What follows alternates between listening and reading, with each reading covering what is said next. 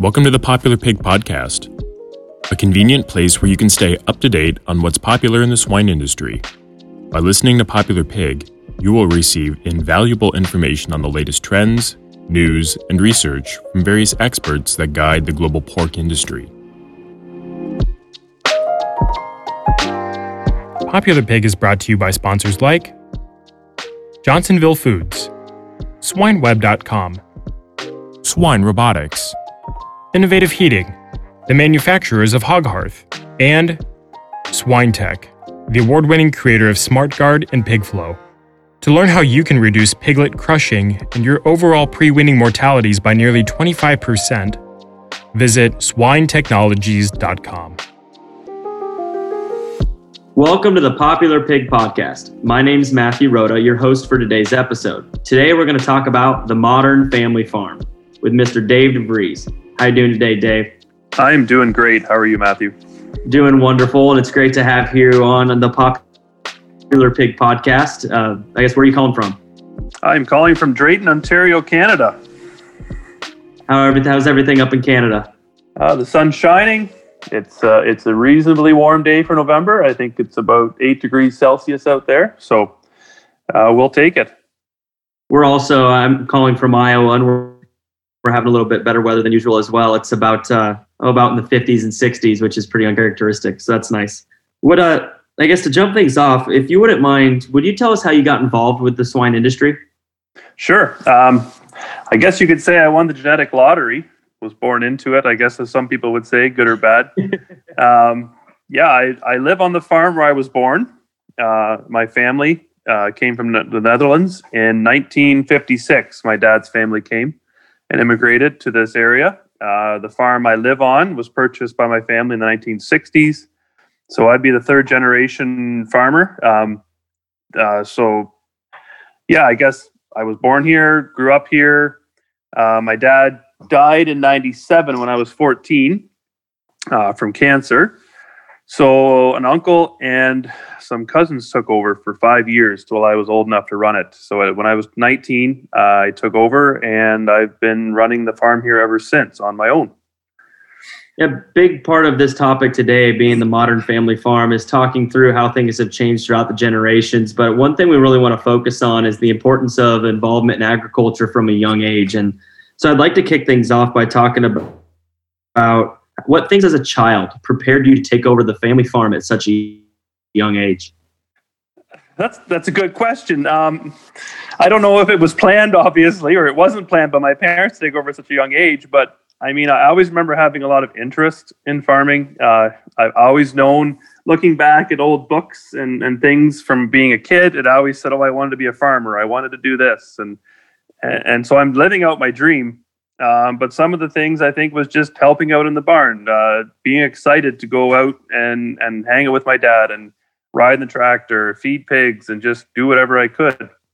Um, I remember in '94 we ran out all the barns, and that left a lot of memories for me, and it made me really excited uh, to be able to go to the barn. And ever since then, actually, in 1994, I was in grade six, I believe, if I remember correctly. I've been going to the barn every morning and night to do chores since that time. And I guess that was a bit of a turning point for me if I look back, that it was just that excitement of a new barn and my dad was reinvesting and he he really showed a lot of excitement for the future that there was a future. And i think at that age already i kind of saw that and felt that hey this is something i i really enjoy. Let's let's go with it and i'll do whatever i can do to help. And i think that is probably one of the, big things that that as a child prepared me for it so, as you were growing up before you took over the farm, what did the farm look like? Uh, so, prior to 94, it was about 150 sows, farrow to finish. Uh, barns built in the 70s. Uh, it was older. Dad always kept things up. Um, 100 acre farm. Grew grew some of our grains. Bought a lot of corn in and soy for feed. Made our own feed on farm with the tractor and mix mill. Uh, pretty typical farm for this area. Uh, then in 94, he renoed two of the barns uh, and went up to below 220 sows farrow to finish. Um, and basically ran that uh, until he passed. And I kept running that until uh, 2018 when I took over at, in 2002. I built a new finishing barn, or I replaced a finishing barn, tore down the existing barn that was there, and built a new finishing barn in 06. And uh, and then in 2018, we rebuilt the sow barns and, and went up to 360 sows. Uh, the land base, we have the 100 acres here. Uh, I also own a second farm about a half an hour away, another 100 acres. And on that site as well, there's actually more hog barns that I have rented out currently. Uh, just wasn't quite ready to manage both sites, but uh, the, there was an investment we made, and and we're kind of rolling with it for now. Um, so what? Yeah. Uh, what what things about the swine industry uh, a couple years ago made you confident in its future and encouraged you to decide to reinvest into building another farm? I guess pork has always been and just continues to be popular. Um, people love pork. It seems bacon, loins, chops. It just such a versatile meat. It's such an efficient protein to grow. Um, I guess I just felt there still had to be a future in it. I mean, you can listen to the negativity from the the loud minority of people out there that that always have opinions, but it seems that it seems the pork still seems to get eaten. The demand is there. Uh, we've been on the RWA or raised without antibiotics program since 2017. And the contract I had at the time really helped too to encourage me to to reinvest. Uh, I was able to get a longer term contract, so that helped. Um, and as we were looking for investment on the farm, it just it didn't make a whole lot of sense to turn around, keep working in an old barn, and even to buy land at the prices right now. It just did not pencil. I couldn't make it pencil. We felt that the first step was simply to to reinvest in a barn, increase cash flow that way, and then in the future look for land and uh, other expansion opportunities then. So, what made you choose 360? You said you, you expanded to 360 sows and it's a family operation. Uh, what, what was right about 360?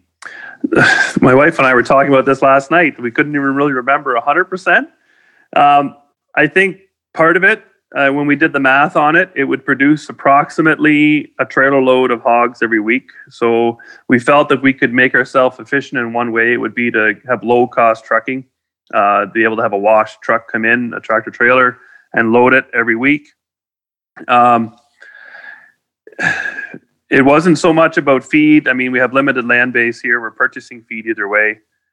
Uh, it also it gave us an increase to uh, an increase of production to increase our cash flow to cover the new debt from building the barn. I think that was probably one of the biggest reasons too to go up to 360. And we felt we could also manage that with our family labor, uh, with some efficiencies built in.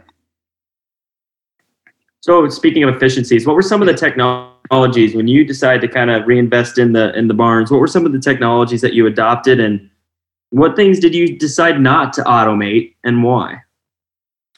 Uh, some technologies we we adopted, or some of the setup we did for efficiency. Uh, with our gestation, we did floor feeding. We have large pen groups. Uh, the static group, I believe that would be the group that stays together. Uh, we do floor feeding. Uh, we feed them six times a day. It's very simple. It's low management requirements, no training involved. Uh, another thing we did was with the nurseries, and we have grower rooms. Um, we did large open rooms just for easy moving of pigs, uh, faster washing, uh, just all about time management and just doing the most we could with with what we had. Um, the temperature control we use in the barn uh, has online access. It also controls all the feed augers, the lights. Um, the, it it runs the whole barn basically, and I can access it all from my phone, uh, just for accessibility. Uh, another thing we did was we did all full hot water heating. We have natural gas available at the barn for heating. So we tried to use hot water wherever we could for all the room heat, and the farrowing crates have uh, hot water pads for the piglets. We didn't use any heat lamps, uh, just found efficiencies that way. Another thing we invested in, but this was ready in 2014, uh, we had bought a robotic washer, or other words, we call him Ron, Ron the robot um, there's actually a funny story behind that name, but uh, I, I'd always said we wanted. I'd always wanted a kid named Ron, and my wife said not a chance. So she said you can name your robot Ron. so it stuck, uh, and that's been a huge help. uh, especially with the RWA program and the importance of cleanliness and hygiene in the pig barn. Uh, it just saves me a lot of time, and with with only relying on family labor, that that makes a big difference. Uh, some things that we didn't automate, uh, we hummed and hawed a lot about the nurse nursing sow feeding, whether to do drops or some sort of automatic feeding for them, but we opted not to. I always enjoy feeding sows. I like to see what I'm doing see how the sows are doing. But it also it also was in the back of our mind that our kids, we have four sons, uh, six, four, and we have a set of twins actually that were just born in March, uh, that they need some jobs to do if they want to come to the barn. So we felt that was one thing that they could do. That was one of the first jobs I did as a kid was feed the nurse sows. So that was part of the reason for that. The other thing was uh, scraping crates we could have put the uh, the drop holes in the back of the farrowing crates for cleaning out easily. But that was another job. We thought, no, we're not going to do that because that's a job our kids can do, and it's very simple. And that was part of it was just to allow roles for our kids to step up if they so desired to, to be able to fill that role and, and to do a chore. So, what family? Uh, kind of speaking of family and your kids' involvement, what what role does your family hold in day to day operations, and what does a normal day look like for uh, uh, someone on your farm? um, I'm pretty much the sole person in the barn uh, most of the time. My wife, with with the twins being born in March, uh, she's fairly busy with that. She takes care of all the bookkeeping for the farm as well in the office. She's also a part time teacher. Right now, she's on maternity leave. Uh, but she also teaches in our local local primary school where our kids go. Um, our oldest, the six year old, I'd say he comes out to the barn probably three nights a week after school. Um, we're not at the age yet where they're expected to, but they're always welcome to if there's a job to do. Uh, he helps every week or every other week. Sorry, when we wean, we do a batch every two weeks. So he comes out uh, in the morning before school and helps wean sows and move the piglets out into the nursery. He also helps me empty a nursery room every other week uh, with that job. So there's a few things he he's expected to do, but obviously we don't force him to. But yeah, no, he's he's a huge help. The four year old he loves to come out. Same thing. He'll help with whatever is needed. We also have a young um, grade eight uh, kid that is from down the road that comes uh, every night after school for a couple hours just to kind of help with a few other jobs.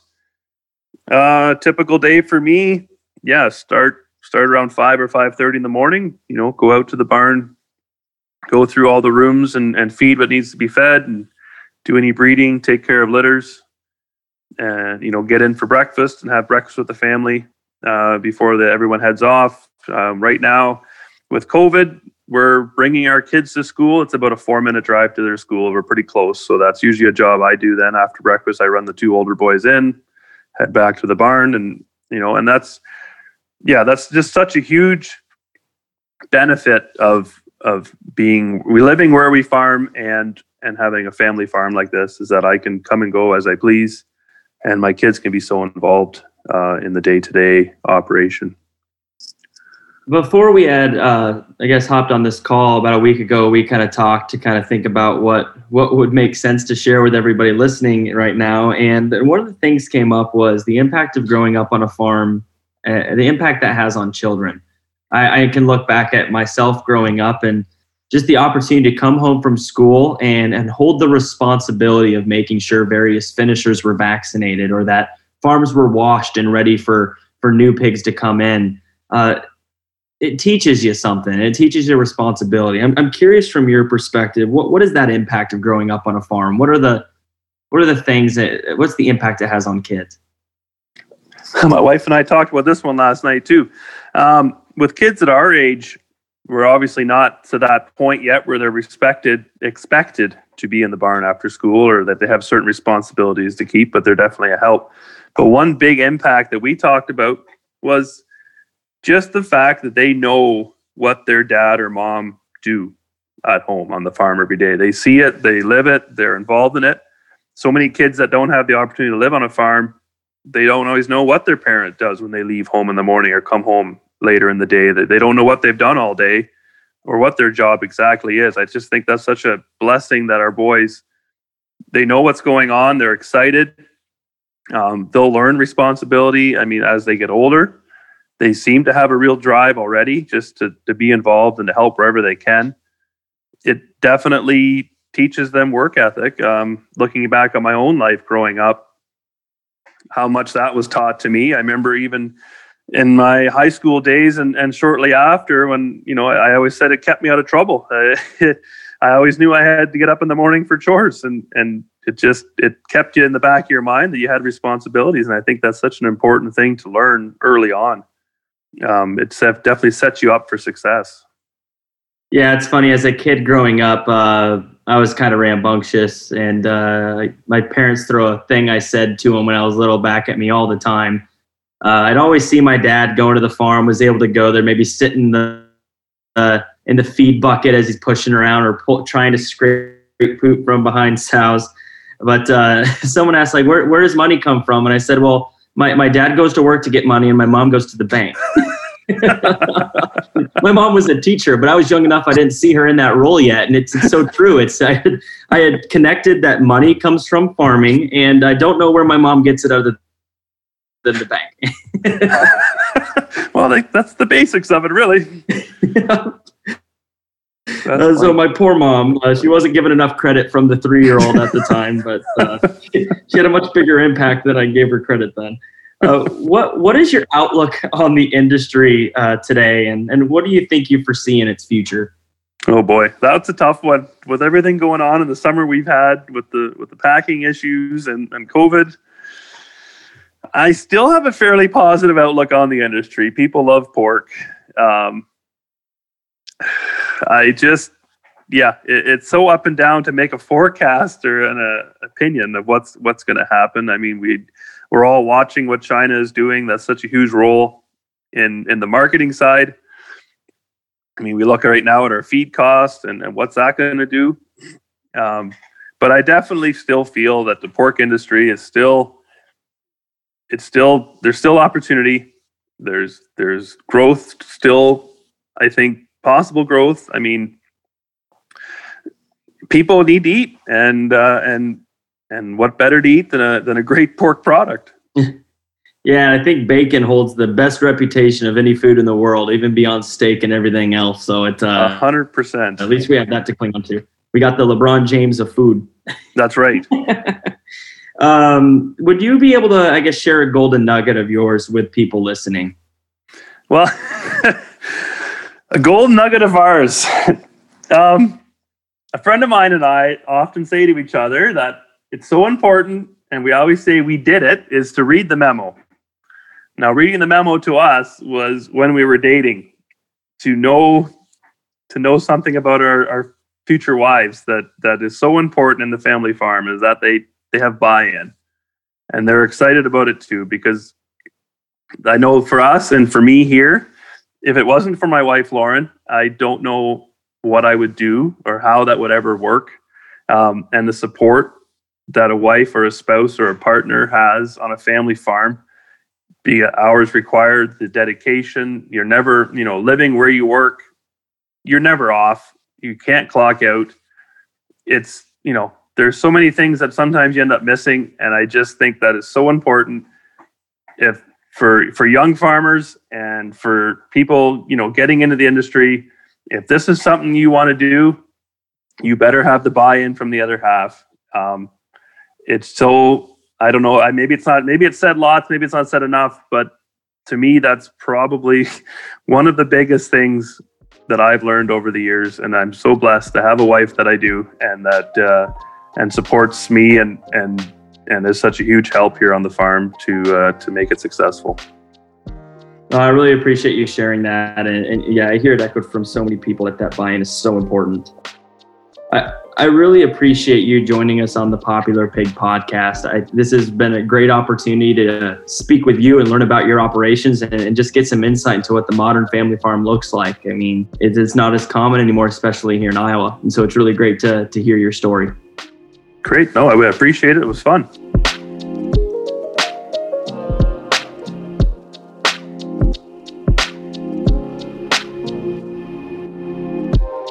Thank you for joining us on this episode of Popular Pig. We aspire to learn and grow together through the experience and wisdom shared by our esteemed guests. Therefore, if you enjoyed this episode, please share it with your friends and colleagues within the swine industry. For more information, please go to popularpig.com and subscribe to receive updates when new episodes are available.